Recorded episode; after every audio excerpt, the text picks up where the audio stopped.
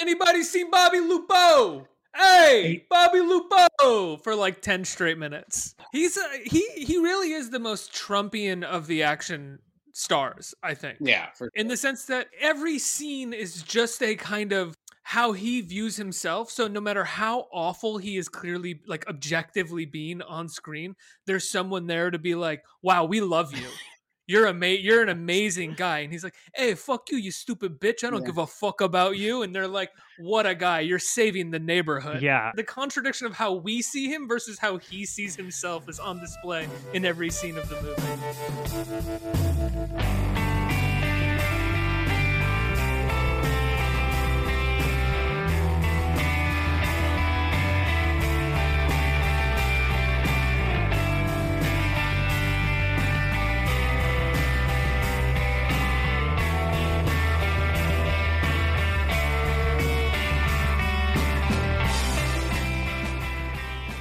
Miles from civilization, Give the arm, what? but just one subway stop from Manhattan, Hey, you want a party? Brooklyn.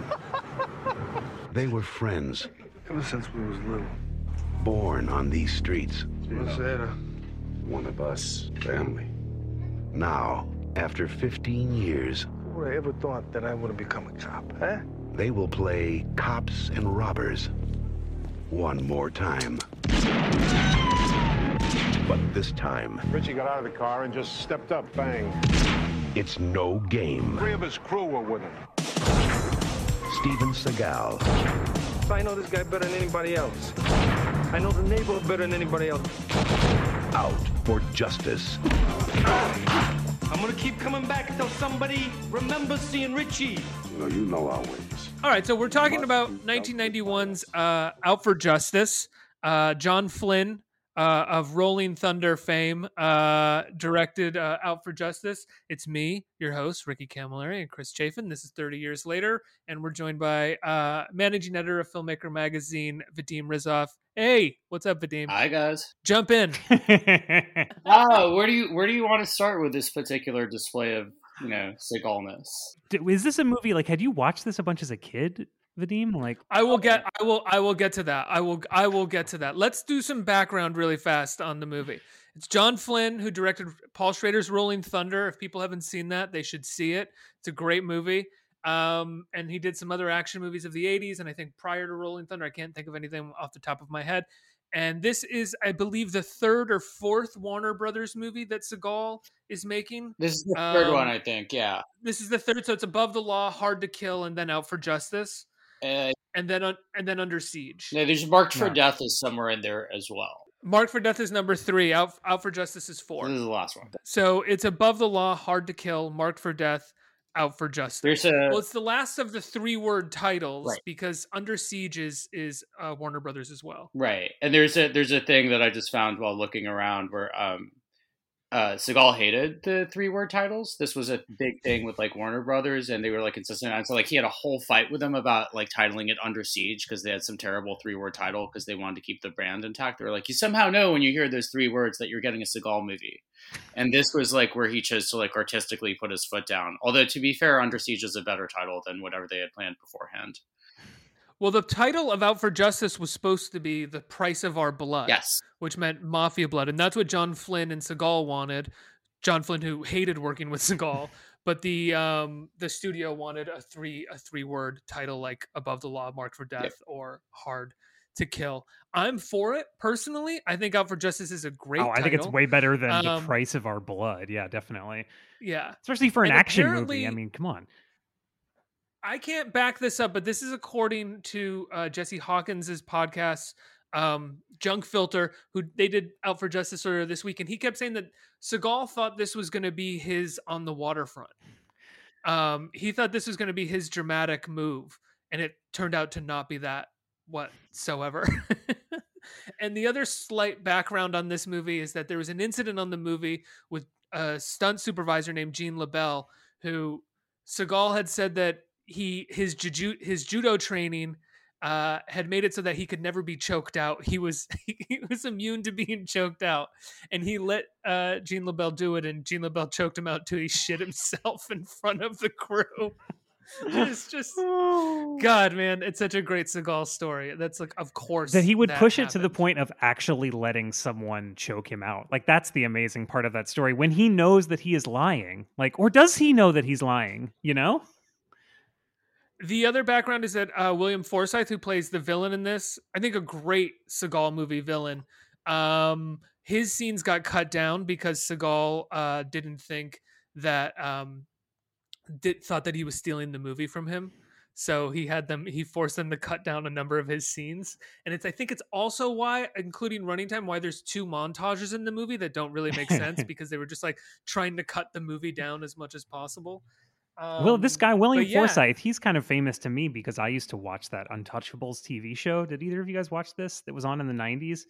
He played Al Mm. Capone in this show, and it was like Oh, that's good casting. he's great as Al Capone. Like in my mind, I forgot that it was this kind of cheesy TV show, and when I saw him, I was like, "Oh yeah, isn't he Al Capone in that really successful, critically acclaimed movie?" I was like, "Oh no, that's just that TV show from when you were ten that you remember." Um. So, Chris, you had asked like if we guys, if I remember this. This is the Seagal movie that Specifically, I, I, was asking from growing Vadim up. actually, Ricky, like just to be totally fair, like, Yeah, let's give Vadim. like specifically, I was trying to get his opinion on it. So like, I don't have the background. I just like I gotta explain. I didn't have a TV till I was ten.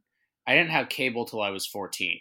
I'm like Oh. 35. So like you know up through like 2000, all of that kind of canon of like basic cable stuff that people saw over and over and over again. Like I never saw it. Like I never saw like Rocky Four till I was like 27 or something, and I had to go to like BAM and watch it on a print. Like 10 years ago or something, I in like when Netflix had this stuff on like all the time, I ran through the first four Segals of the Mm. Warner Brothers cycle. And there's not a really great reason for why I did this. I was just like some shit to watch at night, you know, and it's like you get the 40 and you just do the thing, and that's that's kind of the vibe. And I think at the time I was like bemused enough, you know, like these are not the worst action movies. These are not like the really bad Chuck Norris movies. They're not like completely inept, but it is shocking, you know, like, and it was shocking to me then, and it was surprising to me then, like just how unpleasant he is as a human. being. Yes. Um, you, Ricky, were talking, I think, before we started rolling about, you know, like there's this kind of gap between how he wants to be perceived and how we perceive him. I think the moment that really jumped out at me when I watched it last night was when he's driving through Sunset Park. Um, and like some woman is like, You want to fuck? And he just starts laughing like a maniac. And he's just like in complete disbelief that this could possibly happen to him, you know, a self styled man of honor operating in a dirty world. When we know for a fact that he's one of the worst sexual harassers and aggressors on like, you know, the planet in his bracket. Um, know, when he one of the hardest one of the hardest parts of watching this movie, any Seagal movie for that matter, is when a beautiful woman shows up, I immediately fear for her life behind Right. the scenes. yeah, right. I fear like I fear for her safety. And this kept happening in this movie. Like Julianna Margulies shows up for a minute and I immediately am like, oh no, I hope nothing happened to her behind the scenes. And then I look it up and something did. She fucking went to his hotel room to do a reading a scene reading with him and he pulled a gun out of the oh couch. my god. And then he was like, he was like, started hitting on her, and she like had to get out of there. He pulled a fucking gun on Julianna Margulies. Right.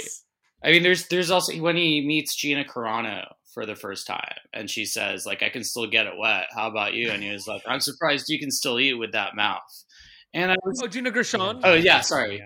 yeah, no, Gina okay. Carano, God help us. Uh, yeah. I, want, I mean, they would do well together. Those two, I think. No, when she said I could still get it wet, I was watching this movie with my wife, and she was like, "What the fuck is that? What what the fuck is that? I've never heard that before in my life."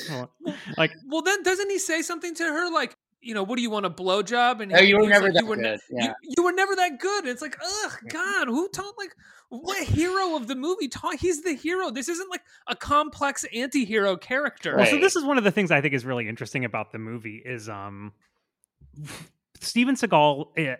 Every scene that he's in where he's beating people up, everyone else in the scene is going like, "What are you doing? Stop it! You're being so crazy!" And they're like, "Oh my god, he hit me so hard!" So it's like I, I found myself identifying with all the other characters in all of these scenes where he's supposed to like storm into a bar and beat up all the mobsters, but I was more on the side of the mobsters who were like, why are you doing this? Please stop. Like, Yes. you know. Well, I do wonder if it's supposed to be an anti-hero in of in some in some way. Like if he's supposed to be like a street tough anti-hero who's going too far to solve the crime or you know because his friend got killed and we're supposed to kind of be like they're very the movie's clearly very scared that you're not going to be on his side because they give him a puppy. For multiple scenes, he holds a puppy and is like, "Look at me, I love puppies. I'm not a piece of shit. I love puppies." And then he puts the puppy down. He's like, "You fucking whore. Where's Bobby Lupo?" And she's like, "I don't know, man. I'm just like standing here trying to smoke a cigarette." like he's like, then he breaks her arm or something. I mean, it was funny that he like, literally "Puppy." saves the dog, right? Like, I mean, it happens, and it doesn't make his character any more likable that he does it. literally saves the dog in the first 10 minutes of the movie. Like someone got the someone got the screenwriting book out and was like, he's got a They were like, gotta- oh, not a cat. We'll do a dog. like, okay, Steven Seagal's a real piece of shit, and also I know this character's not written very well, so we have to add in something here. Vadim, I'm curious. So you went back and watched them, and you said that they weren't, you know, they weren't that bad. They're not the worst of the action movies, but I have a fondness for the movie because I grew up watching these movies because of my dad, and Out for Justice was his favorite, specifically because of the pool hall scene where Seagal beats people up with pool balls in a sock, and the guy spits out his teeth. I remember my dad just loving the moment where the guy spits his teeth out. Um, what was it like? If you don't have nostalgia for it, is it just kind of like kind of boring to watch? No, I mean it's fine. I mean, like I think the first time I watched it, like eight or nine years ago, I was like, "Oh, this is a John Flynn movie." You know, like I'm kind of dedicated to that. And I'm watching, it's like even watching it last night, like all the crowd scenes outside are like kind of nice. You know, there's like depth and like bridges, and there's like all these extras standing around. It's like we, we have production Agreed. value. This is like nice looking. There's one genuinely good thing in the movie, which is the car chase um, in Oh. Sunset Park Oh, where he's Yeah. driving over Agreed. all those like bumps and like the with the with the long lens and it's cutting back and forth. It's like that's cool. That works. Yeah. Um, I think that, but I think even in the stuff that's like, I don't think it's boring. In part because he's such an unbelievable asshole. In part because like there is the kind of entertainment value of having the cast just filled out with you know massively overqualified people, often showing up to not do very much at all, like Jerry Orbach. Um, there's and then like this pool hall scene, right? Which he, I believe, is cited as his favorite of his um of, of all of his fight scenes. Um there's a weird thing going on here. Like you're watching is like this is kind of like because you know, like the he's not averse to kicking people in the nuts. He does it like all the time. loves it. Loves it. Loves Like it. you have this kind of like spectrum, you know, like on one end of the spectrum, you have Jackie Chan, who's basically benevolent. You know, you never watch a Jackie Chan movie and see him deliberately break somebody's bone and snap it back. And like Seagal is just such a shithead. And Yeah. all these setups are so fast and the cutting around him because obviously these people who he's flipping or punching or whatever are doing most of the work, right? Like, and it's all Mhm. staged in a way that's actually pretty plausible ish if you don't think about how fast they're cutting around him. Like, it kind of works, but it's so massively unpleasant. So, when you're talking about like, was somebody worried that we wouldn't like him? Like, I think that's his target audience, right? Like, people who really want to beat people up with impunity and know that they're right. And there's So he really is the Trump of action stars. I really, I really kind of feel that way. And, you know, I, I kind of hate it because it's like so like facile 2021. Like we're still you know, got to compare everything to that. But it's hard to Agree. think about because of the authoritarian tendencies that were kind of unironically presented to this. And the night before, I watched Under Siege, which I had never seen, which is kind of like it kind of reminded me like the setup of how, at least in those two movies, is like how we approach the Seagal character is basically the same. Like he's this guy, he's got a certain set of skills. Um, he jokes around with the fellows a little bit or like establishes a little banter, and then like all fucking hell breaks loose. You know, like that's kind of the deal. I think what makes Out for Justice maybe a little bit quote unquote special. Um, it's not the only time he's done Italian American, but um, the fact that he has two dramatic monologues about his Italian upbringing. Yes. Yes. Oh, we will get. Please let's Yes. let's let's amazing. let's hold the phone on that one because that's going to go into my favorite part section of the Right. podcast. but um, But I do think it's I think it's it's an asshole to asshole thing. I really do. yes. Well, Um, I, well, I mean, I just the same thing you're saying. Like, I- think what's unusual about this versus a current day like action movie, even like a fighting movie or something like that, is the way that it's in love with violence, not with like fighting skills or with action set pieces, but just with like violence. And I think that gets to what you're talking about about the way Seagal does the fighting stuff because he is the guy that's like deliberately breaking bones. I mean, that's like the favorite, the, the famous thing from Under Siege is him breaking bones. In this movie, he like shoots someone's leg off, and it's. I feel like the movie wants you to be celebrating all this stuff, right? Like it's cool For sure. Yeah. Yeah. I I did. I did. When the leg gets shot off, I'm pretty stoked. and the guy's going, That "Oh, seems my leg!" ah." That- I mean, that seems less like a Seagal thing and more like a John Flynn thing, thing to me. That like a like a a, a post Peckinpah inspira- inspiration kind of thing on John Flynn's part. Uh, because I found the shoot, I actually do like the shootout at the end, but I don't like the final fight scene, which which we'll which which we'll get to. But very briefly, we should say what the movie's about, which is just that Seagal is a cop in Brooklyn. His partner is killed by a crazy crackhead wannabe gangster played by William Forsythe. The mob is after Forsythe for killing the cop, and Seagal is out for justice. And he's Says, just just storming. a shotgun and no badge, and I'll. Yeah, he he's just storming wherever this guy could be or could go, and beating the fuck out of everybody um, that is there in that very uh, classic Seagal way that Vadim was detailing, which is like, does he really know how to fight? I don't really know. He just kind of like claps his hands together and they cut around someone flipping over Right. him breaking an arm. I- had this I had had this memory when like I saw a Seagal movie as an like as an adult, right? One of the more recent ones and I was like, god, this guy is so out of shape. There there's so much cutting around him to make it look like he can fight. He used to be a good fighter because I had only seen them when I was a little kid and going back and watching them was like, wait, he was he ever a good fighter? I think Van Damme is more plausible than this shit. Van Damme is the most ins- dumb dumb stuff. I don't. I don't think he ever. I like first of all, you know, Van Damme is actually like a trained, skilled guy. Chuck Norris is Yeah. boring, but he was also an Enter the Dragon. You know, like he kind of, yeah. you know, like you don't really have to cut around Chuck. Like, um, Seagal's ex-wife claims the only reason he has a black belt in Aikido is because the judge fell asleep during his exhibition. The judge, who was Um, notoriously lazy. there's there's a story about how like before you know when Ovitz was making the hard push to get his client Seagal in the door at Warner Brothers that they staged this outdoor demonstration where all these guys are coming at Seagal and he kicks all of their asses. And the person who's telling the story is like well it was all staged. And I'm surprised none of the executives ever picked up on it. So I don't think there's any reason to believe that this guy was ever a good fighter like at all. I don't think he was like a trained martial artist let alone like a multi martial artist you know, like because there's sometimes that stuff is like it's a mix of aikido and like judo or whatever. It's like I don't know, like he's running a dojo in Japan before he comes back to the states, right? What's he doing at the His- dojo? Is he? His wife's dojo, though. It's his mother-in-law's dojo, I think. Oh, his mother-in-law's Yes. dojo. That's right. But he's supposedly Yeah. doing stuff there, and then he has a dojo in Los Angeles when he comes back, right? Right, but we don't really. I mean, for all I know, this is one of those like you know you got to sweep the floor before Mr. Miyagi teaches you what to do type of scenarios. Like we don't actually necessarily know what he was doing at that dojo. Like Well, so there's this great Spy magazine article that you sent us, Vadim, that where Right. like where you know eventually Steven Seagal sued the author of the piece, right? And it's it's this huge you know investigation, expose, takedown of him. And one of the central questions of the piece basically is, given what you're talking about, that he's not a fighter and he's completely Right. full of shit. And Michael Ovitz was pushing to get him his career.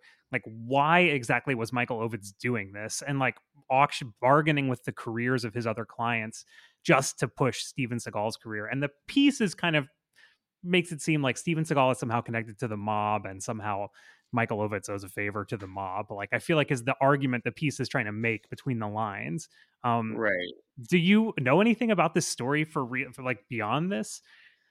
I I mean, eventually that guy Jerry Nasso ended like they had a falling out over money, and uh, I think Nasso was convicted of trying to extort Seagal. Actually, like so, there was a actual mob ish connection of sorts. Um, the article that you mentioned also basically says that anything he says about being in the CIA or having even been contracted by the CIA is bullshit. And it is kind of notable that like he's the only person who felt the need to ride with that persona, you know, like at his start here. One thing that I think the article kind of missed, and I only realized it looking at the box office for these movies, because they're just, and I was just like, it's that agent, weird agent sense. It was like maybe I, Michael Ovitz knew something or sent something that other people didn't, because those movies made an enormous amount of money brief period. Yeah, Alf, Out for Justice, we should say, was the third movie in a row to be number one at the box office. The first, the third Steven Seagal movie in a row to be number one at the I box mean, he had a hot like five years there. It's not a joke, and he is the author of Yeah. his own misery by making on deadly ground. That's on him. But like, apparently, I was just like, what if Michael Ovitz got it? Maybe Michael Ovitz saw this like sullen, unpleasant man. It was like millions of American men are going to love this. Like, this is exactly what people want. Right? Like an unhinged personality, narcissistic personality disorder, and he was like, "You're a celebrity." Hmm. Like you're a natural celebrity. You have to do this. And I And, was maybe, and at he's last night. owning he owns a big part of it, right? So it's like he gets to own it when the success happens. And it's like because he, He- picked this insane person, Steven Seagal, who doesn't know anything about anything, you know? So the other thing about Out for Justice is that it's uh, sort of uh, Seagal's return to Brooklyn. It's his big Brooklyn movie because he's been telling everybody that he is a born and raised Brooklyn kid. The Oh, truth is that he moved out of Brooklyn when he was five. It's not really true. He doesn't really know anything about Brooklyn except for the, his mob ties. Um, and so the movie opens with a with a, a quote from Arthur Miller. Uh, it is. While to the stranger's eye, one street was no different from another, we all knew where our neighborhood somehow ended. Beyond that, a person was a stranger. it's almost like it's it's like it's like they did. It's like if Google had existed then, and they were like, "Oh, Brooklyn writers, uh, okay, quotes about get a- Brooklyn. uh. quotes about oh it's a quote about a neighborhood okay well like let's throw it there like it doesn't really have that much tie into the movie thematically or anything i mean i guess it does Guess because he's going through his neighborhood but so unnecessary it adds no gravitas to this movie whatsoever So occasionally I was thinking about this like as a New York movie, like how this ranks as like a New York movie. Um and yeah, because it's got the Arthur Miller quote, obviously.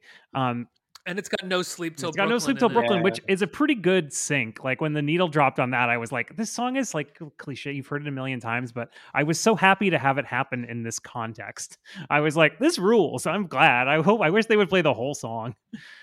And they just show like him driving It's just a the- car driving through a parking lot. They're playing No Sleep Till Brooklyn. twice it goes one way and then it goes back the but other way But the Beastie Boys make it compelling, I think, you know? Like but and wait, wait, Um, I think the most New York thing about this movie is there's a moment, and I didn't write in my notes what's happening, but I think it's oh, it's when the it's at the very beginning because of course we open on some pimps and some prostitutes uh, yelling, and then the pimp is beating up one of the prostitutes, and uh, he yells at someone, "If you don't like it, turn your head." And I was like, "Oh, that is what it's like to live in New York. That is like the perfect distillation of the New York attitude." Like, I love that opening that basically it's a cold open because it has nothing to do with the rest of the plot of the movie. It's just a scene of Steven Seagal blowing a stake out, it's a huge. like being being a shitty. They're like, we got a cop, three blowing million stake dollar drug bust. We're about we're about to do it in one minute. And then murdering a guy. Yeah, Like I think he murders. I mean, it's pretty, he has to have murdered that man. he man. throws him through a windshield of a car. He throws Yeah. him head first through a windshield after beating the fuck out of him. So our hero opens the movie by being a bad at his job and murdering a human being. Yes, but he was rescuing someone, Ricky. That's what you're not understanding. He was very honorably rescuing a woman who needed rescuing. yeah.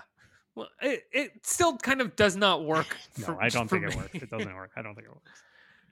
Um, and then we're basically introduced to, to Richie, the villain, who Seagal grew up with. I said that, and he, um, who does who's the first person that he kills? Is it like a dr- is it a drug thing or like other other gangsters? He kills the cop who. He kills the Oh, yes, he we kills Bobby out- Lupo, He cop. kills him in front of their family. You know, like it's the whole thing. And later we find out And he's then- actually killed his girlfriend even before that.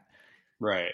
But then after he kills Bobby, he does what I think is the coolest thing in the movie, which is he pulls an innocent woman out of the driver's seat of her car and shoots her in the fucking face. Yeah. And I honestly, that's a strong scene, Yes. and I was kind of gung ho with the movie from from that point on. What I really love about that scene is um so the villain is he's going crazy, he's smoking crack in the car and he's like par- blocking the whole road with his car, screaming at his goons, right? And there's a scene we hear a beep and we look outside and it's a woman who's leaning out and she uh, leaning out of her car and obviously the villain's in the wrong and the woman's in the right and the woman gets a full like close up where she does such a good job acting. I really do. She's got such like um impatience but vulnerability in her eyes and she just seems and she goes, you know, come on. And she's saying like, you know you're wrong. Like just come on, move the car. And she's doing it so great. And he jumps out and shoots her in the face. It's- And as he's like walking up to Shooter, the guys in the car going, "He's gonna do it! He's gonna do it! Fuck! He's gonna do it!" yeah, it was really rough. It- I mean, I think this is one of the. I would love for you to weigh in on this, Vadim. Like, what do you think? uh, uh, s- So, I guess eventually the bad guy, the villain, has a motivation, but I was impressed with the way he was just absolutely unhinged the entire movie and doing like literally the worst thing you could think of in every single scene with no motivation at all. Like, just to Right. be bad. I mean, it's like the tail end of the uh, inner city crack scare scenario, right? Like the the slight difference here is that we have a white guy doing crack, which is somehow even worse. Like it's corrupted our white youth. So that's actually a problem. And Seagal has to go apologize to the guy's dad, and the dad has to accept that his son. You know, like everybody keeps blaming it on the drugs. Our white youth, William Forsythe, our youth. He's Well, gonna yeah, from the 45, Italian yeah. American neighborhood, like whatever, like yeah. um and but there's the because you know it's like there's the relationship to death wish 3 and like a certain kind of like recurring hysteria about this and like so the opening's very generic that way you know like there's a bunch of people standing outside. The streets are filthy you know later he drives past and there's the trash fires. Like this is part of a pretty normal cycle of i think this kind of thing. But Yeah. I mean, there's a different, there's a, like a different movie, like some smartass would do this now as like the dark, gritty anti-hero revamp from William Forsythe's point of view, right? Because Seagal's like, his wife's like, why, why is he here? He's like, he's not going to leave because he wants to die in his own neighborhood.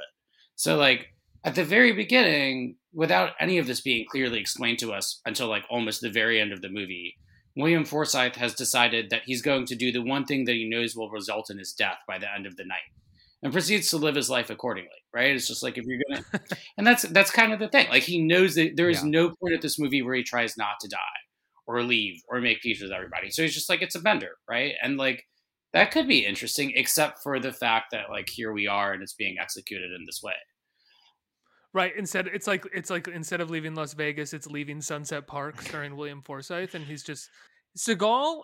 Very early on in his career, to me, was already alien. You know, like there are some actors who you can imagine doing casual, normal things, and then there are people like Tom Cruise, and it's like you just could never imagine him doing anything human. Every like everything would be like an interpretation of how he views human humans to do it. And Seagal at one point picks up a baseball glove with his son and is like, come on, let's go play catch. And I was immediately like, oh my God, I don't think I've ever seen Steven Seagal throw a baseball. I want so badly to have that moment where Steven Seagal tries to throw a baseball on camera. I bet it is hilariously terrible. Like, not to be macho like Seagal, but I bet he throws like a girl. Oh my god, Sorry. Ricky! First of all, that so you mean he does a good job throwing? Is that what you're trying to say? like Trump, not to keep going back to Hmm. this, but he is very he is a very effeminate Well, tough what I think would be amazing about watching him throw a baseball is he would believe that he is good at it, no matter what Yes. happened. Like, Yes. you know, He'd be like he'd like throw it, it wouldn't go very far, and he and he'd be like, "You ever see anyone throw a baseball so good? they told me back when I was in the CIA, I could have gone pro. I did minor I'm the only ball I'm for- the only American to throw a baseball in Japan. i liked also the overlap with the uh the, because this is the same year as hook right? Which is traditionally we credit with the origin of the terrible conflict where like a dad really has to be at his child's theater performance but he has he has a big meeting scheduled that day. There's always like this thing about having to choose between the meeting and the kid. Generally this is resolved by the boss being so impressed by him for choosing family over business that he gets the promotion anyway you know like something like that this is actually an extreme version of this. This is extremely lazy like trope being born kind of screenwriting where like there there's something missing here right? Like there should be a scene where the kid is like oh dad i love you now that you've gone and like killed everybody and avenged your friend. Like there's that little Yeah, piece right. missing at the end because he's disappointed the child. The child he's like once again my dad has not made time for me. Like apparently this happens every weekend that Yeah. Seagal has custody of his kid. There's a great line read of the kid where he says, uh, "We gonna play ball or what?"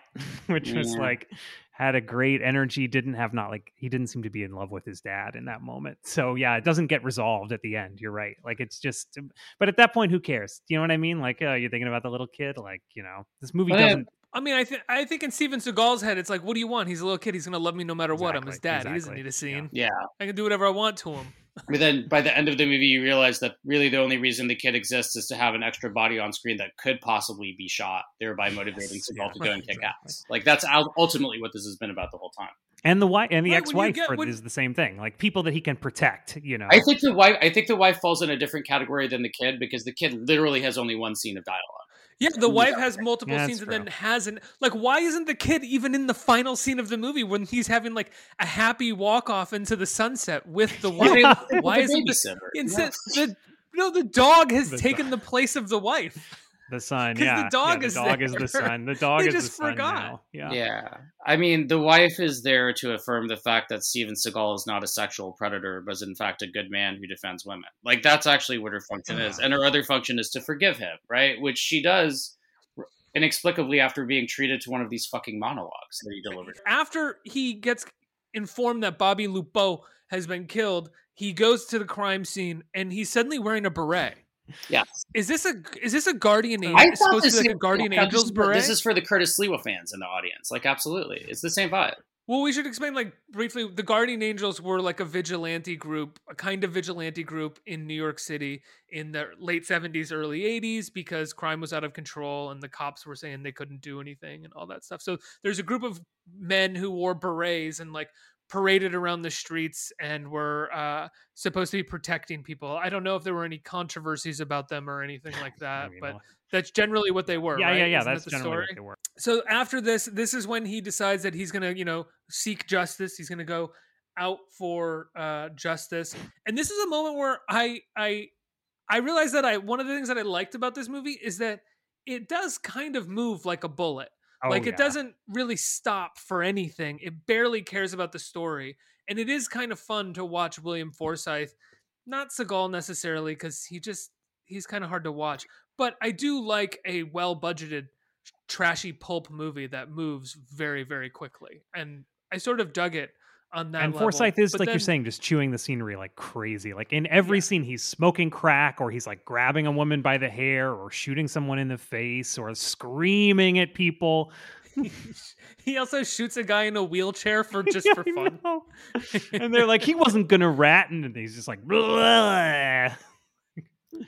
But then then you start getting treated to once again like Seagal's driving around the neighborhood to find out where um uh Richie is and he just start he just everybody he comes into they're like you know they say I don't Steven Seagal's character's name what is his character's name oh, again Oh, Gino Gino, yeah. they're like yeah they're like they're like Gino Gino so good to see you how's your mother you're such a good man you're such a great man like he meets this he sees this little kid and the little kid's like Gino, it's so good to see you. I love you, Gino. Like out of nowhere, everybody is just praising this fucking cop. It doesn't Very- make any sense weird. whatsoever. Yeah, well, it it did remind me part of the magic of movies is that you can just pay people to f- allow you to film them saying how great you are. just like which he must it love. must have been great. I'm sure he loved every second of it. And then this is when Seagal starts just going to bars and picking fights with Yes. people. like going to bars and they're and they're all like, "Hey man, what are you doing here? The guy you're looking for is not here." And and he like will call them gay or something and then punch them in Well, the and they're also because like- they're always like they're all like, "Please stop doing that. They're that." always like, "Oh my god, I'm so sorry about what happened to your friend. I don't know about our friend. He lost his mind. It's totally insane." And Steven Seagal then then starts beating them up, and you're like, "They're on your side, basically." I'm like, "What?" there's one moment where he's beating the shit out of people and someone in the background like off camera goes what a fucking prick. And i was kind of like yeah the guy's right. The gangster's right. I also he's a prick. uh, Chris, you had give your your shout out for you know unexpectedly decent and unnecessarily good line reading earlier, and I want to give a a quick shout out to Anthony DeSando, one of the many people who gets beat up in this movie as uh, the luckless Vinny, brother of William Forsythe. Uh, the very first time that we, I believe, we see him, it's when the mob guys come for him first, and he has the thing. It's like, I need this. I need this shit. And I was like, it is, it is a kind of relatable moment, you know, in a generalized sense. Yeah, because That's the guy that he he smashes his hand in the bar, right? Because the guy's he's about to pick up a gun, Yeah, I believe so. I think But so. he, uh, and then Forsythe comes in later and beats the shit out of him again. Yeah, but he's, he's also the only person in the movie who like does a halfway decent job of standing up to Seagal for more than like ten seconds in a plausible fashion. Uh, I looked up Mr. DeSando. Um, I think this is one of those malicious edits that somebody made once and proliferated and was copied and pasted over and over again, and it's not true because the end of his uh, Wikipedia says that he is also a licensed massage therapist. I was hoping that perhaps I could find a website like you know get a massage from one of the stars of Out for Justice. Looked it up, didn't find anything, so I, I regret to inform you guys that may not actually. be. Oh my Wow. god, I would pay so much money to be getting a massage. I don't get massages, but if I was getting a massage and it somehow came out that the massage therapist was in Out for Justice and he's like working my back and I'm like, "So, ah, what was uh ooh, what was Steven Seagal, you know, what was he like?" And he's like, "Oh, he fucking sucked. lunatic. He was such a fucking asshole." That's the best massage. That's the greatest massage I could ever get. that would be amazing Ugh. um he uh this is also around the time that he finds the dog some random guy th- it's not even like in the script well right he's driving down the road and some random guy throws a dog out the window Yeah, which it's That's just a it. garbage bag, but like somehow Seagal knows that it's a dog because of the way it's like I, twitching. I think this might be again part of Right. the uh, you know Law and Order. I hate littering. I think I think in a Right. sense, sense of propriety that this trash bag might cause an obstacle, possible Right. car pileups. But then he thinks to open it, which would I mean, and it's not really rustling at that point. And out emerges this dog, which of course he names Coraggio, which is not ooh great. And then he doesn't he hold the dog and he says something along the lines of like oh lord let me find the person who left yes. this dog yeah. here. I'll- Mm, I'll Hope I run into that guy neck." again. Oosh. I have to say, uh, it's not really part of the plot, but Seagal kind of looks like shit in this movie. Like I was watching Under Siege earlier before this podcast, and I know you watched it. He looks better in Under, like he looks like he lost a few for Under Siege. In this, he looks kind of bloated and beat up, and like he's started drinking a lot. He does not look very good in this movie. One of the things I love about that Spy magazine article that you sent, Vadim, is like um because of it being written in the early 90s and being Spy magazine, there's like certain things that you wouldn't find today, even in like the meanest thing, which is like there's at one point there's a picture of Seagal and the caption is like notice the amazing muscle tone, especially around the biceps and pectorals. Seagal looks like Well, such like, a other- bloated piece of shit in the picture. So then he uh this is where oh we meet Jerry earlier we met Jerry Orbach. There's like another montage and in this montage I have written down that one of the the type of montage where people are just talking for an extended period of time in them and you should be hearing what they're saying. Yes. Right. But right. like it doesn't like it's just like a shot for 40 seconds of him and Jerry a static shot of him and Jerry Orbach You're talking like, with this was supposed to be Like, in the movie in a different way, like for sure. Right, like you can't show people talking in one shot this long without giving me some idea as to what they're saying. But they're just like trying to hit the 90 minute mark and out for justice, I think. Um and then uh we meet Gina Gershon, right? And she uh says that she'd suck his dick and he says you were never very good at it. And then he throws her in jail. Yes. By the way, all of all the people that he's shook down in this movie, he hasn't even like discussed arresting any of them. But the second that he meets a woman, he's like, "All right, you're under arrest. You coming downtown," which I thought was pretty fucked up.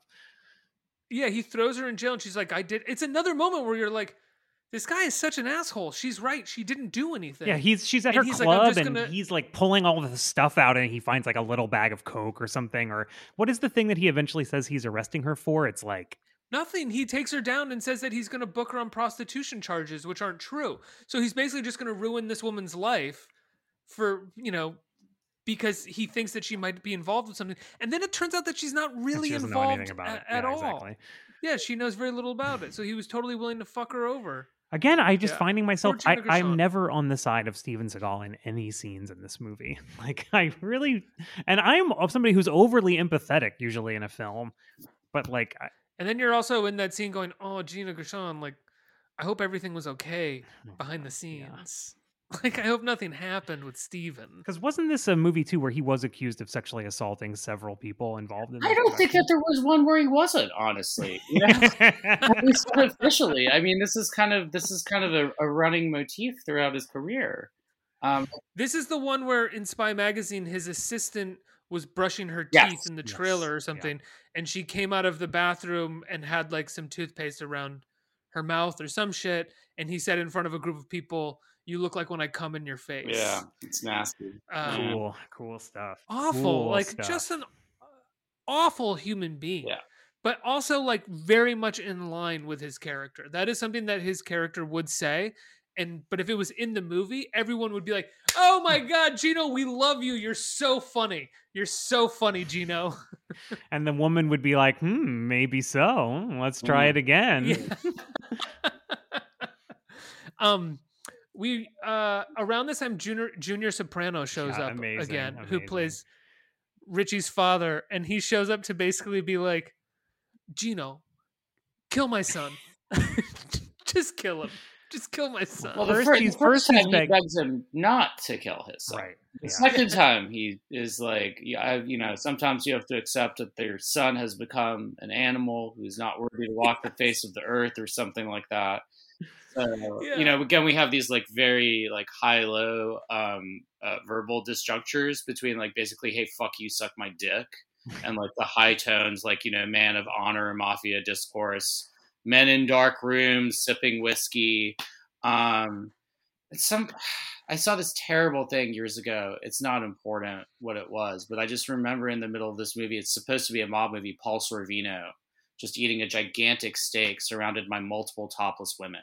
And I was like, this is a little bit Well, that's how you know it's a serious right? film. That's how you know it's a serious film. But that's that was just like this is a little bit. I mean, even one of the things I was I was never like a huge Godfather kid. Like obviously I've seen it a couple of times. Again, it's because of the lack of TV thing, not to like sixteen.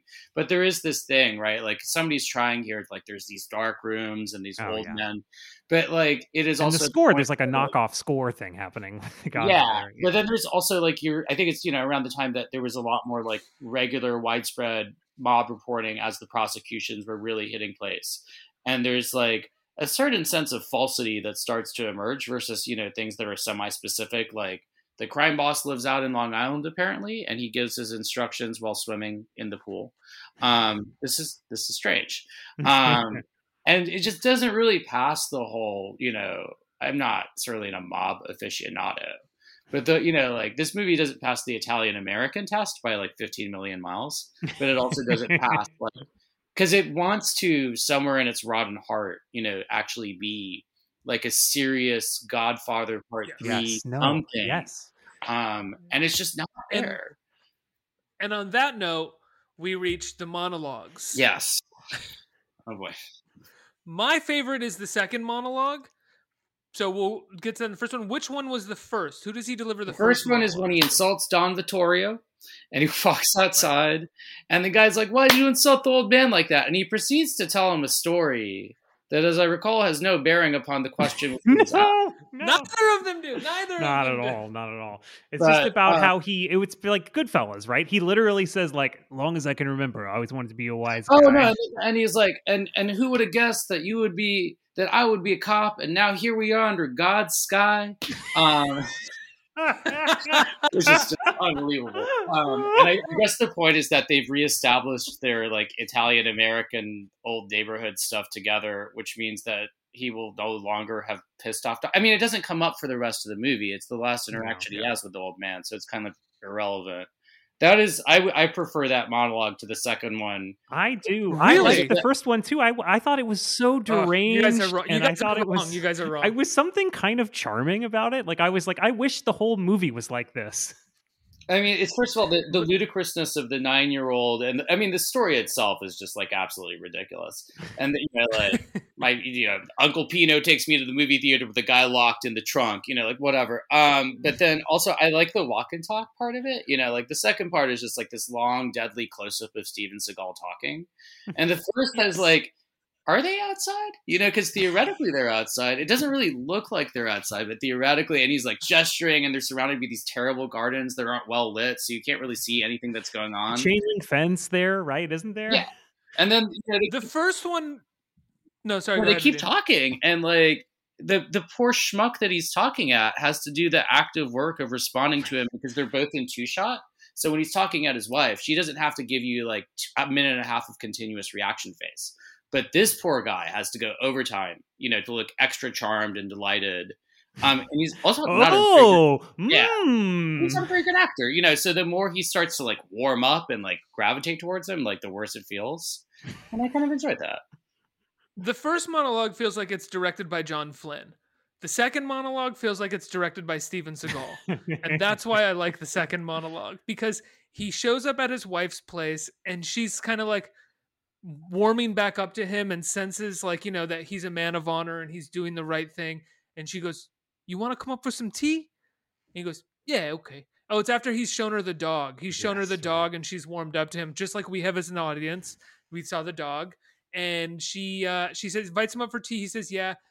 Cut to he's sitting down and he's i remember when i was a boy and i my grandfather would take me out to coney island we'd go out to the boardwalk and he delivers this deathly monologue that is so boring but like it is so actorly and monologue like i immediately wanted to like write it down and go to an acting class somewhere and be like today i will be doing a, a monologue from the movie out for justice starring steven seagal. It just feels so actorly. And then he finishes the monologue and it's like you were saying Vadim, you know it's just him. You don't see her.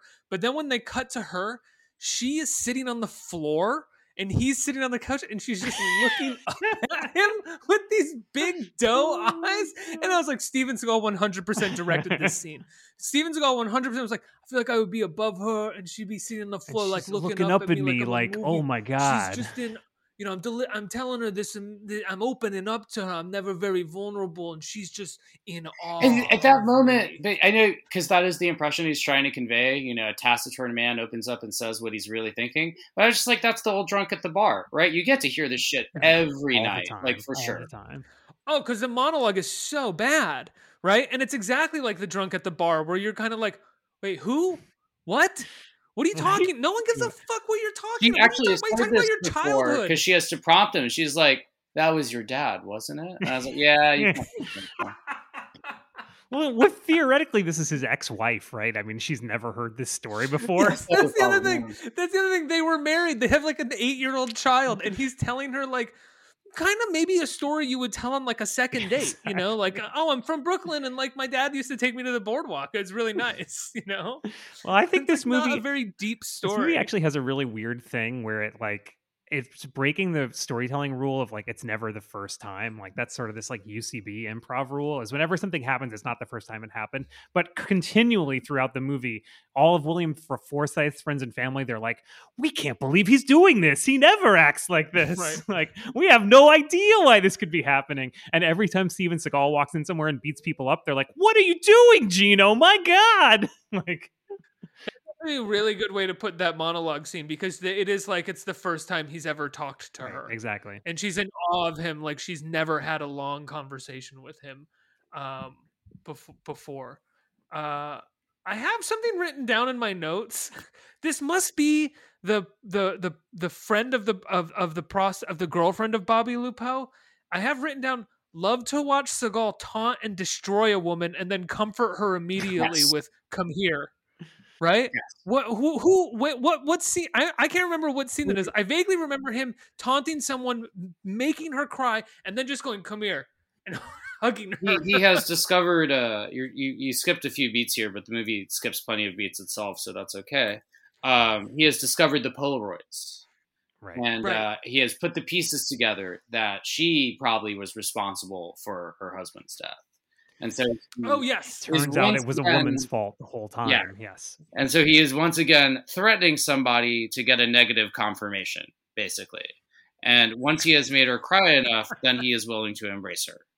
Um, right and she is he's basically been like you stupid fuck you ruined your life what what were you thinking you killed your husband and she's like leave me alone and he goes come here and hugs her. also, I mean, after you know spending, I would say, arguably pretty unsuccessfully, eighty-five minutes trying to get information out of people by just beating the shit out of them, he's finally guessed right because it was the woman. like every time he hassles somebody for information until they finally give him something that's actually useful, it's always a lady, right? He's got the waitress. right Who's Yeah. Roxanne? What's up with Roxanne? He's just got to do it to him every single time. And the dudes he just beats up. Um, so I guess it's an endorsement of emotional cruelty rather than physical cruelty. I don't know. And they don't really, yeah, the dude, you're right. The dudes don't really end up giving him any Well, because we information, do they? see as the audience that they legitimately don't know anything. Like because the gangsters come later and and eventually we do see William Forsythe come to some of these places. But when he shows up they're like, "Where are you been?" like they obviously don't know. Right.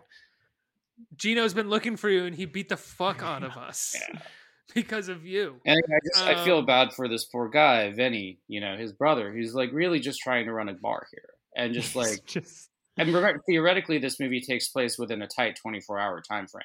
So like Which I like, which I I do like that about the movie. I this to- also kind of raises sorry I, this is this is the stupidest kind of like you know imdb goofs error but like so well you know he comes in the guy beats him up and then the next time you see him his nose is all bandaged up he had to go to an emergency room facility or urgent do you think he could have done all that in enough time to get back in time to no, get Vadim, this is a mo- this is a mob bar. They just have like all the all that stuff with that. there. Yeah, that's all in the back. they have a me- they have, they have a medic on site. exactly. Yeah, there's what you don't know is that there's lots of fights in that bar, fighting on a regular basis, so they have to have a medic on. They site. cut out There's this an ammo part where Vinny waiting. is like, again with the pool cues. God, I gotta get rid of these. like, I,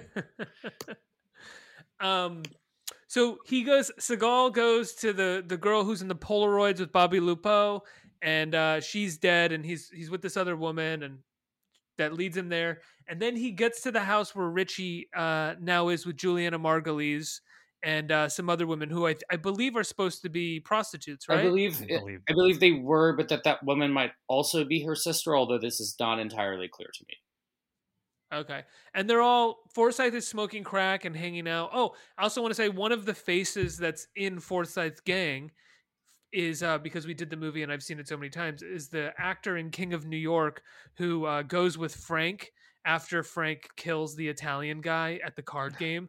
There's like one guy left in the room and Frank is like, "You're all welcome to come," and some guy like goes. There's like a, a very Abel Ferrara shot where he knows it's kind of bad but leaves it in anyway. Where a guy's like, okay, okay, okay, and walks off camera. um, but Seagal shows up at the house, and there's the final shootout. And one of the things that I started to realize at the end of the movie, um, because I'm slow, which is that everything always goes well for Steven Seagal. Yeah. Like, there's no drama in this movie. There is no moment where he might get hurt in the fight.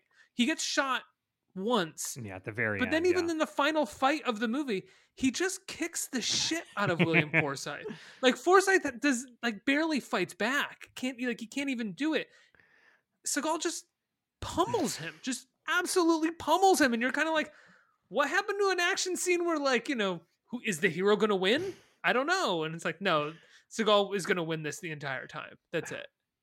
I mean, he's an unstoppable object, Ricky. I mean, this is the thing: is this is his character? Is is he he comes into a situation and just creates his own reality? Like he can't. Nobody can fight against him.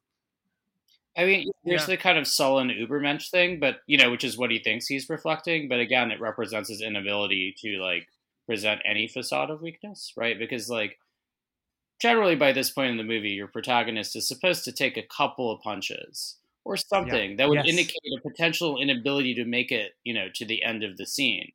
This is kind of inadmissible in the Seagal world. I mean, I noticed this in Under Siege too, and I'm sure you probably did too. Like nothing gets to this dude. Like there is not a problem here. Um, he never runs out of bullets. Exactly. Like you know, he's always got more shells at the ready. Um, and I, I again the horrible Jackie Chan thing. You know, we kind of skipped over the butcher shop. You know, face off. Oh, but it's almost like a parody of a Jackie Chan scene instead of like the wit and grace of like using a whole construction uh, site in order to like wreak ingenious havoc. It's just like how do you take cleavers and like you know pummel people's hand, you know, like nail their hands to Oh, the wall with it. Um, Yeah. So he's uh, destructive with multiple implements, but he's actually not very creative, right? Uh, No, not at all. and there is Yeah. the kind of satisfaction of just knowing that not just that you can win, but that you can really hurt people, um, and not just kill them, but make it painful. Um, again, Forsythe is either trying a little too hard, or some parts of the script might have actually worked out because he does have the line just before they get into it. He's like, "I like getting hurt," and I was like, Oh yeah. and there's the kind of like, you know, so what if he's a bottom, you know, or something like that could actually, Yeah. what if he's a sub? This could work, you know. He's like, you know, all these things are getting crossbred at this point. because again, there's this suggestion somewhere in the sky of something that is far more interesting than whatever is happening in Steven Seagal's head, which is you know a pretty straightforward path to destruction. Like we could have a kind of Ichi the Killer situation here, where like Forsythe is is actually a uh, a masochist of some Oh, kind. sure, why not? Seagal's You Well, he the seems to want storming in. Seagal to kill him at the end of the movie, right? I mean, the, when he comes out for the fight, what he says is, "What are you going to do? Arrest me?" And he's got a gun to his own head, pulling the trigger over and over again. It's like he wants to be killed by Steven Yeah. Seagal, and he doesn't. He won't take no for an answer. I think also one of the things that like a little bit unique about this movie is like normally in a quote unquote cop movie, when you have somebody like this running around and kicking ass, there would be at least one token indication of the like, what about their Miranda rights? Fuck their Miranda rights, you know, like that kind of element. Uh, in this movie, I mean, if you wanted to be a real smartass about, it, you could be like, this is a movie about what the NYPD is really like, because everybody's like, go get him, Tiger. You know, like nobody's Yeah. like, you shouldn't do that. That's a violation of booking procedure. That's not going to hold up in court. What have you done? Um, they just they just tell him to go get him. there's also no other characters in peril, right? Like in most other movies like this, even though the partner dies at the beginning, there would be another partner, or there would be the captain, like or like Jerry Orbach, or there would be some Steven Seagal's son or something, Yes, right? of course. right, Yeah. or like you know that would get killed in the shootout with Steven Seagal. It wouldn't be just Steven Seagal walking in and be like, boom, boom, boom, boom, boom, done, end of movie, right? There'd be like some. I mean, I guess is that why the Julianna Margulies character is like a character at all? Because in a certain sense, like is she? well, she's a bigger character than she needs to be. I kind of don't understand the size of her character in the movie, except if it's to be an object of peril at, at the end of the movie, which she kind of becomes. Doesn't she just run out? Does she become an? I thought she just aren't, ran aren't out. they all in this in the house for a, a minute during the beginning of the shootout, or am I remembering that wrong? Yeah, but then the shootout happens and all the women just kind of Yeah, I escape. guess so. No, I don't. But do you know what I mean? Because at first I thought she was supposed to be Roxanne from the note, from the sex, but she's not. She's and she's not his. She's just some other girl that he knows that he crashes at her house. It's a very weird size of, but she has a bunch of Well, what- what- lines and close-ups and the the dialogue is quick at the beginning, and I think this is probably one of those things that got chopped because, like, basically it's implied that she was a sex worker, and then she wanted to like go legit, and he's coming back and he's raping her, but as part of this pre-established client, you know, like Mhm. um, uh, service or relationship that they have. Um, but otherwise, her whole function is to take sexual abuse for like the entire movie. That's pretty much all she does. Uh, you know, in behalf of like protecting innocents who are in her household. Right. Like she's saying, like, Mm. "Oh, I'll take care of you. I'll I take like- care of you, and then the other guys just kind of have to sit there in the kitchen and stew until he calls like Richie the whore, you know, what- Richie the pimp. What is he even called again? I don't remember. like something like that. Um, remember because the kid comes back and he's like, "Hey, uh, my uncle Richie used to like like to fuck this hooker, and like I see them coming in here." It's- The idea of th- there being no conflict for Seagal at the end of the movie. He doesn't run out. We were saying he doesn't run out of bullets. He doesn't really get. He gets shot, but like it almost seems like it's against the movie's wishes that he gets shot. Like that they don't. They barely show it. He barely responds to it. They don't really seem to care about it at all. Whose doing do you think that is at the end of the day? Like in Under Siege and in this, do you think that Seagal not being able to act and producers knowing that we, he can't really act like he's in peril, or do you think that's him on set being kind of like, I don't think my character would get shot. I don't think he'd run out of bullets. Well, I'm I don't think Mike. I think I think he he's too good. I for mean, that. for me, I just go back to thinking about this famous stuff about like the Fast and Furious movies, where you know The Rock and uh, Jason Statham and uh, Vin Diesel all have these like they're it's in their contract, like how many times they can get hit and that kind of thing. Like if if Steven Seagal is a creation of Michael Ovitz, and if Michael Ovitz is like the biggest Hollywood super agent in the world, I bet it is. I bet it's in his contract that like I can't get punched in a you know I can't ever lose a fight like because that's what they think is Steven Seagal is all about is like relentlessly kicking ass of bad guys. uh, I want to know what you guys thought of the um, Gregg Allman. I mean, the movie ends with a Gregg Allman, the "Out for Justice" uh, "Out for Justice" song, otherwise known as "Don't Stand in My Way," co-written by Seagal because he has a soundbite from the movie in the song. So I think he, so he got a writer a writing credit for it. Um, and it's basically the plot. It's almost the plot of the movie in a like song. extreme detail. Met this bad boy back in Brooklyn with such a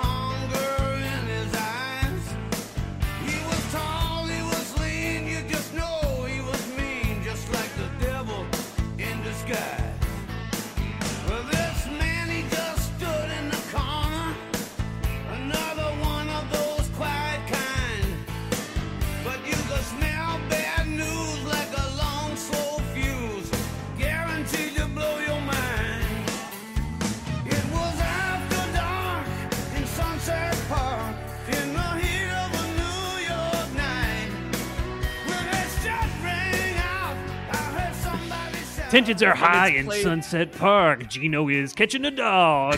like, and it's uh it's um played over um images from of Steven Seagal from the movie that we've already seen. Yes, which was notable. I, I thought maybe there would be like outtakes or like close-ups of people smiling, but it was just like seven of the shots of Steven Seagal from a movie that we've already seen. that we've already seen that were like very clear like it felt again like he went into the editing room and was like show me what you got. I'm gonna pick the best okay that's my favorite that's my favorite that's my favorite. Put the song over that right there. And they kind of had to do it. Like he was pretty powerful at this point. Yeah. definitely more powerful than john flynn. Um all right guys. What a favorite part of the movie. Vadim, what's your favorite part of the movie? Uh I feel like I I mean I know you mean favorite scene, but I just thought about that bar. I was like, there's a lot of space in there. It's like two stories. You know, like it's nice and dark and out. I was like, if somebody was stupid enough to like be like, I am going to find a warehouse and retrofit it to look exactly like the bar in this movie, I was like, I might give it a shot. I might hang out there. That seems like a nice place. absolutely i would go and if it was called the out for justice bar Yeah. I would be there enough. Or like, you know. Bobby Lupos or something. Like it would be fun. no, no, no. The out for justice bar. Just very. Ricky's literal. very literal. Okay. I mean, the best the best part of the movie that's actually good is that car chase. Like that was fun. That like you know Yeah. worked me Yeah. up a little bit. As far as like I guess like Seagal, you know, you know, doing whatever it is that he does. I th- I I really do think it's that him like manically laughing at that like woman who tries to pick him up on the street. Because like I don't even know what that reaction is supposed to be at some point. It's like laughing at our sick, twisted society or something. You know, I mean, coming from this guy, it's a little bit. It's a little bit. He's sup- he's supposed to be a cop, Yeah. right? Like a cop. You think a cop would be used to this? It wouldn't be so shocking. It would make him laugh that a, that like a, a sex worker on the streets that he patrols would not know he's a cop and would offer him what her what her for, means of employment. Isn't this also like after this happened, he pulls over to yell at a guy who looks kind of like a homeless person, like, "Hey, did you hear what she said?" Yes. Yes. Yeah. That's, I forgot about that. Yeah. So he's he's. You do you hear what she said? And the guy goes, "What'd she And say?" He, goes, "Oh." He just drives keeps off. Driving. Chris, what are your what's your well, favorite just to part talk or about what kind of kind of what you guys were talking about. Um, one of the things I really like is his like deeply unhinged wardrobe. I mean, because we he is a cop in the movie, we don't ever see him present as a police officer in any way, not even for a second. Like he's wearing he first of all he has a ponytail, obviously that's his signature look. He's wearing a vest without a shirt. He's wearing like a weird leather jacket and like turtleneck ensemble. Like he doesn't he doesn't ever he looks like a Brooklyn tough guy, like the kind of guy you might actually see at Coney Island holding a puppy walking down the boardwalk for some reason. And you're like, can't the puppy walk? Why is he doing this? Um, but I thought that was very weird the way that he looks in the movie and the way that he's like not coded as like a cop necessarily, you know? Um, This is something that he does at the beginning of Under Siege as well, where there's a whole brief. They're on a they're on a um aircraft carrier, and he's the chef, and he's not wearing the whites that like a you know naval whites that everybody else is wearing, and he's dressed like Steven Seagal for the first five ten minutes of the movie, and they keep being like, you you need to put on your whites. And he's like, "Uh, I don't like to wear those. And like, you need to put on your whites. So clearly written, just so he could have a few minutes in the movie dressed like Steven and Seagal. in this movie, he's just unhinged Steven Seagal the entire time in his wardrobe, which is really great. Um, but I also I also did like the William Forsythe like character. I mean, I know I was making fun of this before, but the idea that in a in an action movie like this, that so much of the plot is taken up with like why is the bad guy killing everybody? Usually he's nicer than this. Was very weird, actually. It's very unusual for an action movie, and I thought it was really interesting. You know, and they don't really come up with an answer well, for it's because his wife was cheating on him, I guess. You know, and he decided to throw And, his he, life. and, away. he's, and he is smoking crack cocaine. This is this they- is repeatedly brought up, and he Yeah, they- does. That's it. Yeah, Yeah. that's it. That's it. Wow. Yeah. and there's there is um he smokes a lot of crack cocaine in the movie. Like it is it is a it is a legit No, large amount of crack no. cocaine. He's smoking Uh, crack in almost every scene. That It's kind in. of Yeah. insane. Yeah. My favorite. I have multiple favorite parts. I hope you guys have Oh my time. God, Ricky. please. Uh, I'll go through them quickly. First one, uh, William Forsythe sh- shooting a woman in the face. Yeah. Yeah. Definitely one of my favorite parts. You know, of when the I saw that. I was like, Ricky's in- gonna love that. You knew, right? You knew. You knew that Ricky was like standing up and Yeah, cheering. loves that, loves that. Um, and also um, his monologue with his wife sitting on the floor. Mhm. I love that scene. Um, the guy getting his leg shot off and like the sort of gratuitous lingering on the leg dangling like trauma style from his his kneecap. And um, we didn't talk about it, but the final scene of the movie where he comes face to face with the guy who threw the dog out of the car and um, he starts a fight with him. Yeah. he just does what Steven Seagal does, which is walks over to someone, is a total asshole, and then beats the shit out of the person for getting mad So I him. forgot to say this before, then- but like all so he kicked like you were saying, Vadim, he kicks he kicks this guy in the balls. He kicks him in the balls. This movie comes within like a centimeter of the last line being "ow my balls." Because that's It's- what the guy says when he gets kicked in the balls. And there's only one other line, and it's not even like a significant line. It's just kind of Steven Seagal muttering. I was so hopeful "ow my balls" was going to be the very last line in the movie. Ooh. it's so stupid. The riff, the the "Don't Stand in My Way" s- like riff starts like bow bow now now, and he's like, "Oh hey Vic, look over here. Is that a police dog or what?" That's the line.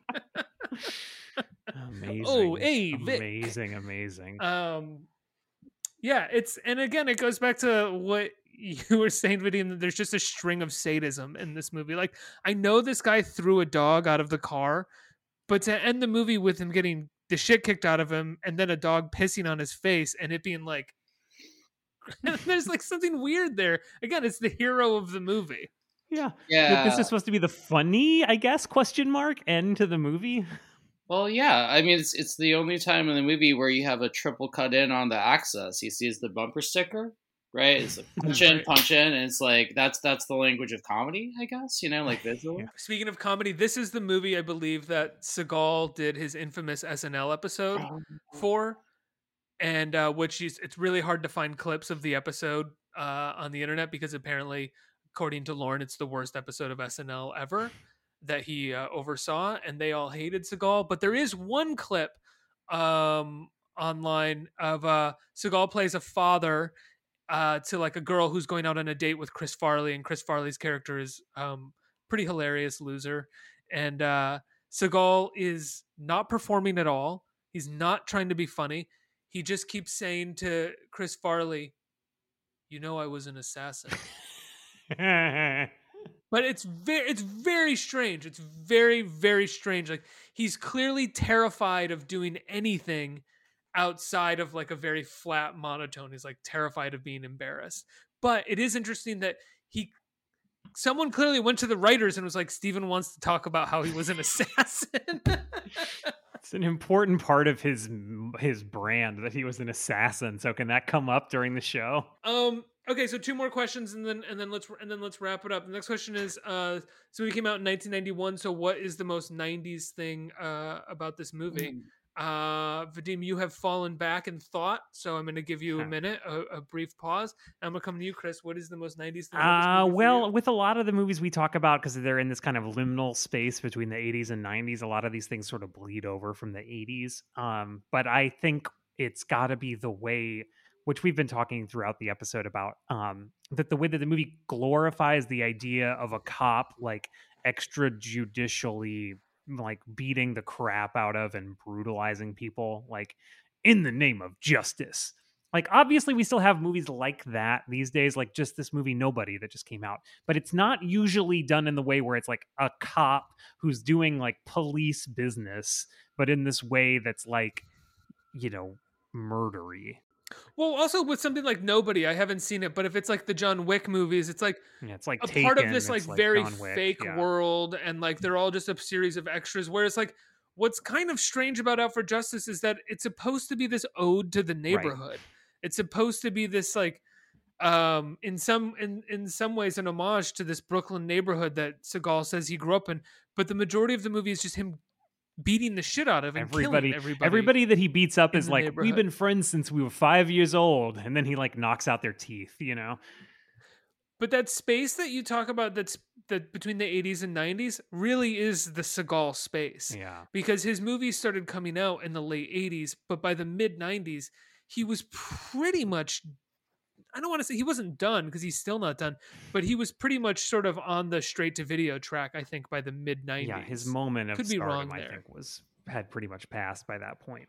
Well, there's a big dividing line in culture, I think, in the mid '90s, and a lot of the early '90s stuff just completely falls away, and Steven Seagal is part of that. Yeah, I think I think you know, along with what you were saying about the um, you know the the the the the, uh, the righteousness of this authority figure going out and beating the crap out of everybody, that there is the the kind of weird underpinning of family values, you know, that's supposed to like structure this whole display of mayhem. That is kind of taken as that like the thing that like rules everybody. But also the other thing you mentioned earlier, the Beastie Boys cut, right? Like we we can Yeah. we all know that like left to his own devices, like completely unmediated, it'd be nothing but wall to wall blues rock, um, and like. Yes. Like that's his pocket. There's the weird thing under, in Under Siege where like this band that everybody's very excited to see is like Oh blues God, band led so by weird. TLJ. You know, like White blues, white blues. like if the Blues Brothers was not on any level of joke whatsoever. Blues. I mean, Um, it's Blues Hammer, right? You know. Yeah, Yeah, definitely. it's exactly definitely Blues Hammer. So the fact that he was like, because they were at that particular moment where people were like, should for the for the soundtrack, should we have a, a hip hop cut? And if the, perhaps these, you know, you know, the white guys, um, the of course, it's you know the irony of the Beastie Boys soundtracking at that point in time, a quote unquote tribute to Law and Order that only manifests itself in mayhem. You know, kind of speaks to all the contradictions at work here. Um, but you know that would not have probably happened. You know, like if his career had started a little bit earlier, there would be no such uh, musical heterogeneity. There would know. be no pressure to like right bring in a little something different to the soundtrack. absolutely not. Yeah, No, yeah. It'd be the return of Bruno all over the place on this thing. Yeah. Um uh the last question, Vadim, because that was your that was your answer to the question as well, right? Yeah. Okay. The last question is um um this movie's 30 years old. The podcast is called 30 Years Later. Um, and Chris, you kind of said it, I think, with the sort of extrajudicial Yeah. mayhem and murder. But what have we grown out of since this movie uh, came out? Obviously, we've grown out of Steven Right, Seagal sure. Mm. uh I think I think also what we've grown out of is our our our, our kind of action movies like this um on a on a studio level. Like I think the move action movies have to be much more high concept now. The Right. closest thing that we have to sort of like regular action movies is is something like John Wick, but even that is like very high Very, very concept and and, Hong yeah. Kong influenced rather than this, which is just you know a dumb shit fighting his way through the screen. dumb shit fighting all his dumb shit friends and i also think i mean not i think this complimentary this is my answer but it's like and i've been talking about this too but i just think something about the way the movie is in love with not martial arts and not action set pieces but just violence just like watching somebody's leg dangle off watching somebody get shot in the face you know like all this stuff is i don't feel like you get as much this I mean, Ricky's making a face because, like, Ricky only watches the worst violent movies in the world. So, like, yeah, I'm sure you disagree with me. Well, I'm just thinking about John Wick or even. Once I Upon think a Time in no, Hollywood. but see, I think those movies like, are. you I know, think they- John Wick is a movie that's about the art form of martial arts, and it's about creativity, and like you're saying, it's this very like Hong Kong influenced like action set pieces, creativity, and in uh, filmmaking and fight choreography.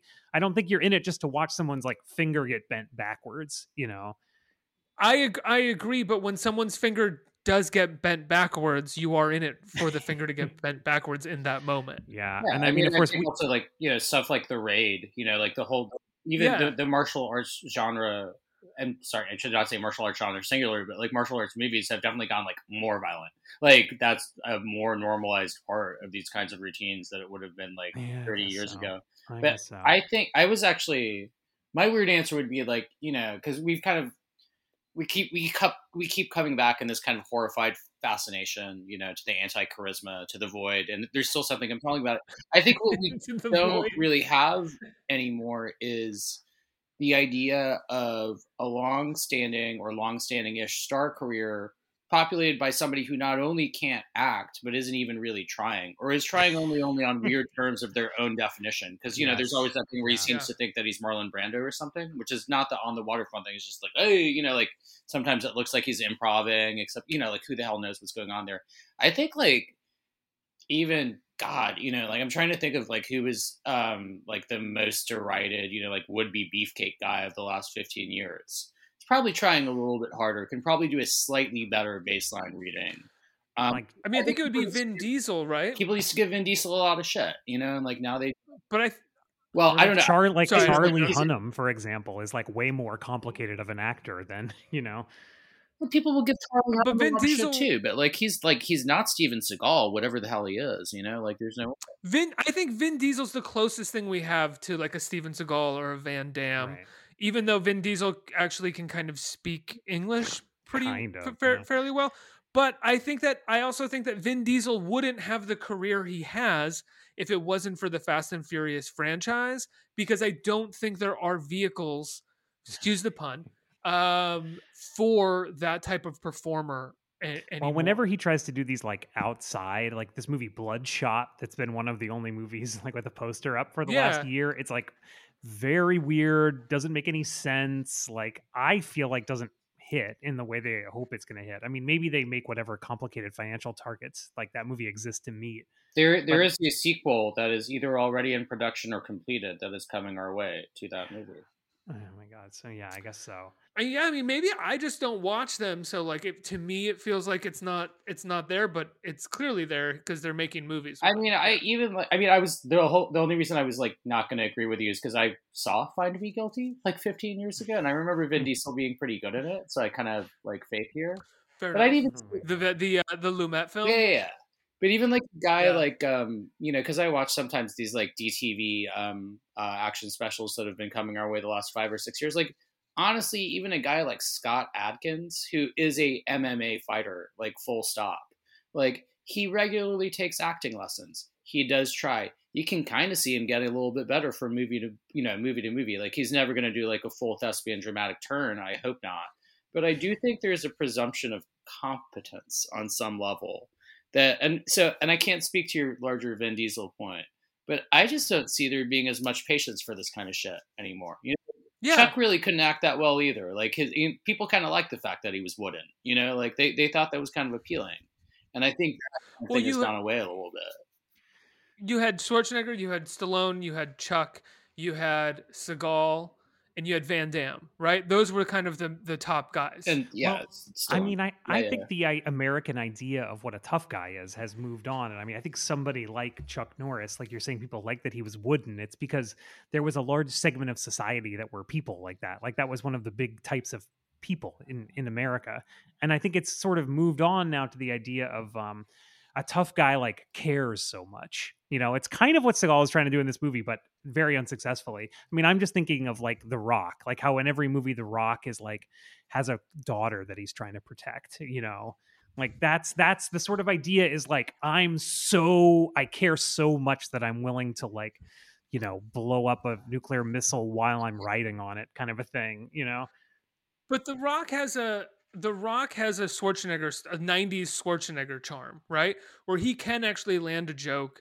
He can actually be he does have like a big great smile. Oh, he's a great comedic actor, I think. Yeah, he's Seagal just doesn't have any of that. I just want to say I just realized and then we'll wrap things up.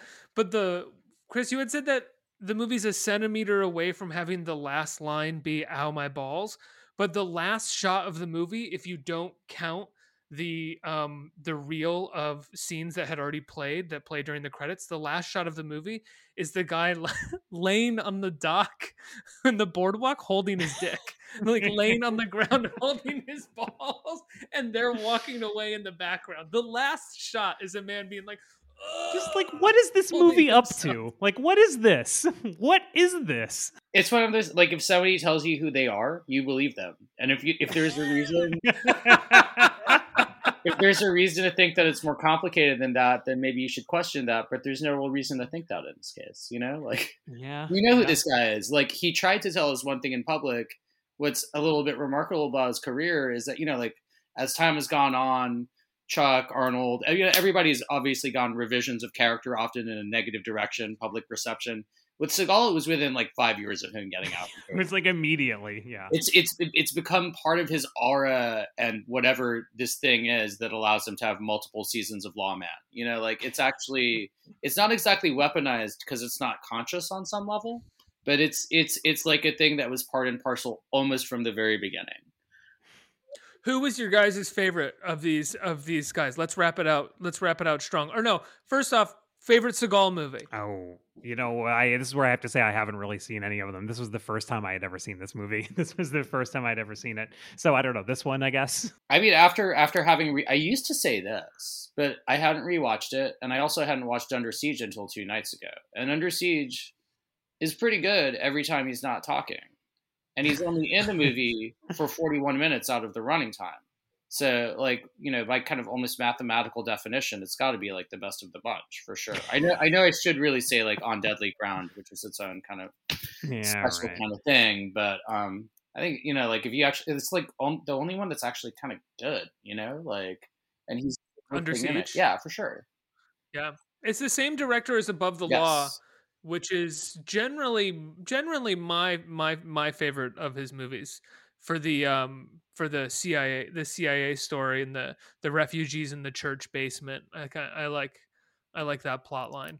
Um, so out of Seagal, Chuck, Arnold, Stallone, Van Damme, Hmm. where do you guys where do you guys rest? I Where do you lay your I mean, it's a complicated question. Uh, I'll just say off the top of my head, it's Schwarzenegger. Like, I think he definitely has the best movies out of all of those people. Like, that's true. and definitely, and in a way, seems to be like a not the worst person. He put out all those videos about how he hates Donald Trump, right? You know, Que- question, questionable sexual relations while in office and yeah, he of seems office. like a. Like But he does- he does have the best- family. That whole thing. Yeah. Yeah, he does have the best track record out of any of those guys, unless you're one of those like diehard late period Stallone apologists, which I just don't have it in me to be.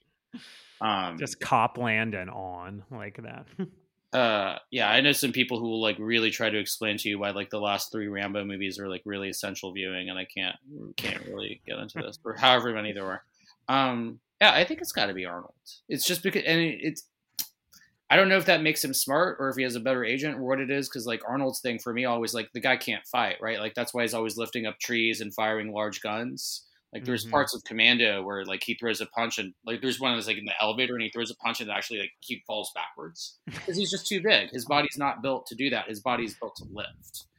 Um, There's a there's a story that I just heard while I was researching this that Dana Carvey told about when Seagal hosted SNL and they were trying to do he told it on Stern and I apologize to anybody listening that I'm retelling a story that was told by a celebrity on another show that's so boring. But he tells a story about how they were doing those those Hans and Franz characters right where they're uh they do like the Arnold impression and they're obsessed with Arnold and they go go the girly man and they were doing it to Seagal and the bit was that they weren't impressed with Steven Seagal because they love Arnold. And when they were done shooting the rehearsal, Seagal pulled them aside and was like, I could kick Arnold's ass. I could beat the shit out of Arnold. Like, this is insane. I could beat the shit out of Arnold. And like, so I had to go rewrite it and say, and, and perform it as Mr. Seagal, you're the only one that we love other than Arnold. Oh you're so much better than Oh Arnold. And then apparently, like years later, Dana Carvey was in a restaurant that Arnold was in, and he went up and told Arnold that Steven Seagal said that he could kick his ass. And Seagal, Arnold was like smoking a cigar, and he just leaned back with the cigar and said, "Is that right?" But then one of the things that Carvey said was like Stern was like, "Wow, he must have been so mad," and Carvey was like, "No, Arnold He doesn't, give, a shit. He's way too yeah, smart." Right. He does is way too smart for that stuff. And I think there is something to be said for his choice in movies, and that there was a maybe a, a, a little more brains behind. back behind back behind in those um, 1990, people asked the question, right? Kindergarten Cop was not just his attempt to follow up on the comedy train of Twins. It was, um, as you know, done either right during or right after it had been announced that he had been appointed by President George H.W. Bush to head the President's Council on Fitness in Schools. And at the Yeah. time, some people were like, he's always kind of had political rumblings. Is this a way of kind of advancing his career towards office? um, you know and at the time i was like that's ridiculous looking back i'm like i don't know it seems entirely possible you know that Yeah, like kindergarten absolutely. cop was part of a decades long push to put him in like Stranger the things have happened. Yeah, sure. Um, guys, thanks so much for being here. Vadim, uh, good to see you. Thanks for coming on. Where should people go to uh, to check out your work? Filmmaker Magazine. Yeah, please, filmmakermagazine.com. Uh, or like you can go on my Twitter, but it's mostly dumb jokes, which is at VResolve. But yeah, the Filmmaker Magazine will pretty much do it.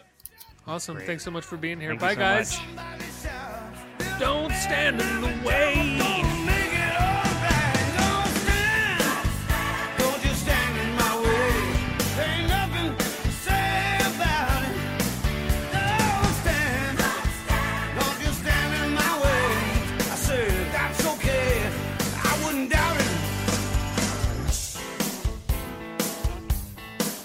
Be a bad guy. Be a nice guy.